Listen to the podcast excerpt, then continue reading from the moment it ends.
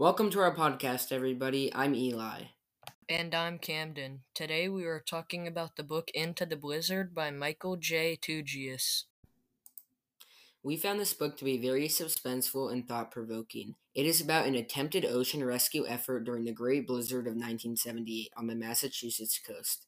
The story centers around the main character, Frank Quirk, and his crew of four other men who set out on the Can-Do, their pilot boat, to try to assist in the rescue of the 32 men aboard the Global Hope, an oil tanker that was stranded at sea due to a small oil leak. In the end, the Can-Do failed, and Frank and his crew died. This was not, however, before the men aboard the doomed Can-Do put forth maximum effort to try to save and help others as well as survive.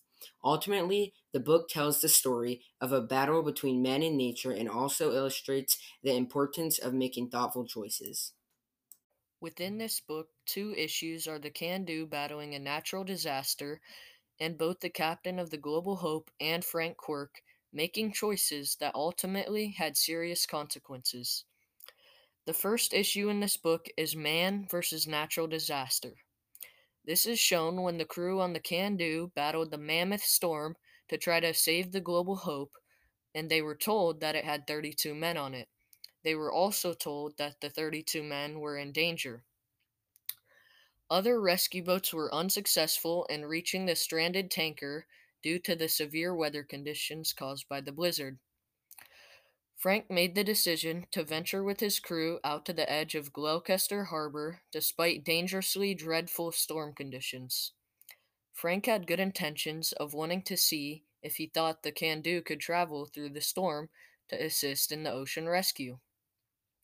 He also was helping to help other rescue boats that had run into trouble. However, when the Can-Do reached the breakwaters of Gloucester Harbor, the storm already had control of the Can-Do. Frank and his crew were unable to turn back.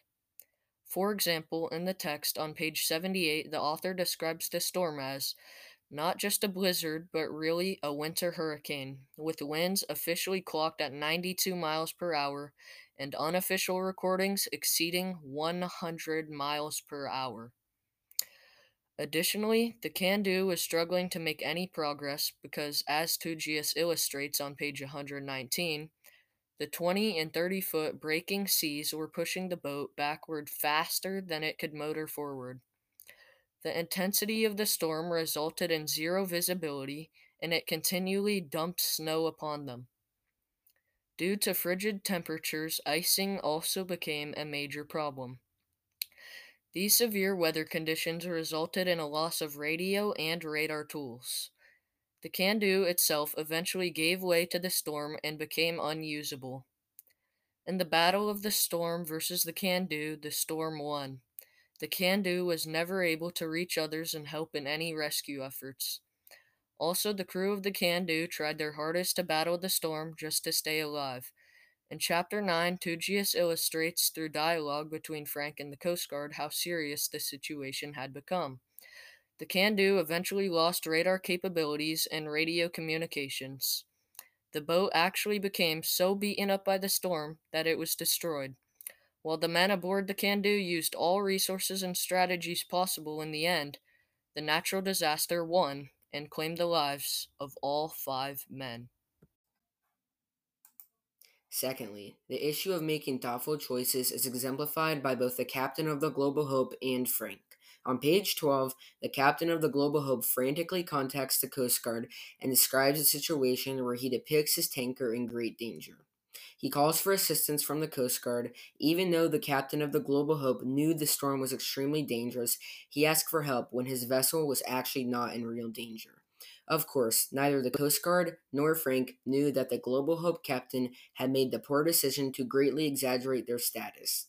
Frank, the forever doer of good, also made a choice. Although his choice was a noble one, a choice to try to render help by attempting a rescue effort, it was also a poor one. Frank's decision to take four men with him and head out into a storm that had dire consequences as well. He and his crew died. We believe the central idea of Into the Blizzard is to inspire readers to think about the consequences and outcomes of situations. For example, Tougias probably wants us to realize the seriousness and harsh outcomes of uncontrollable events, such as natural disasters. He probably also wants us to contemplate decision making and choices as well as thinking about the consequences that can follow. The theme illustrated in this book is that one should think thoroughly about the consequences of their choices before taking action. This is clearly seen when the choices made by the captain of the Global Hope are examined. The captain of the Global Hope made the poor choice to exaggerate his vessel's situation and set into motion a fury of rescue efforts that, truth be told, were unnecessary. His crew and his tanker were never in real danger. Were they inconvenienced? Yes. Did they have optimal conditions? No.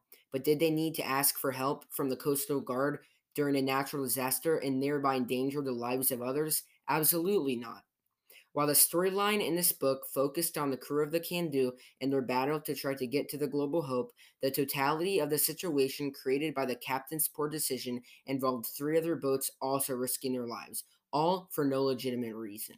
The men on the other three boats trying to help in the rescue survived, but the dire consequence was that it cost Frank Quirk and his crew their lives. The captain of the Global Hope should have been more thoughtful and thought of multiple possible outcomes before making the choice to cry for help when it was truly not needed.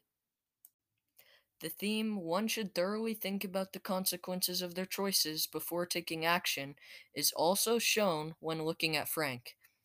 Time and time again, Frank had been successful in leading rescue missions and assisting the Coast Guard when needed. He enjoyed helping others and many times before had come to the assistance of others, even saving lives.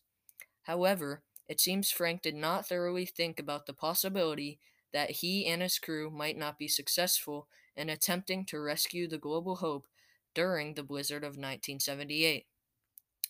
He did not thoroughly think about the possible consequences or outcome if he were to fail. Did he think that maybe he would fail? Probably not. But maybe he should have. Maybe he should have thought about his family. Maybe he should have also thought about the personal lives of his crewmen if things didn't go well. In the end, Frank and his crew of four other men all perished.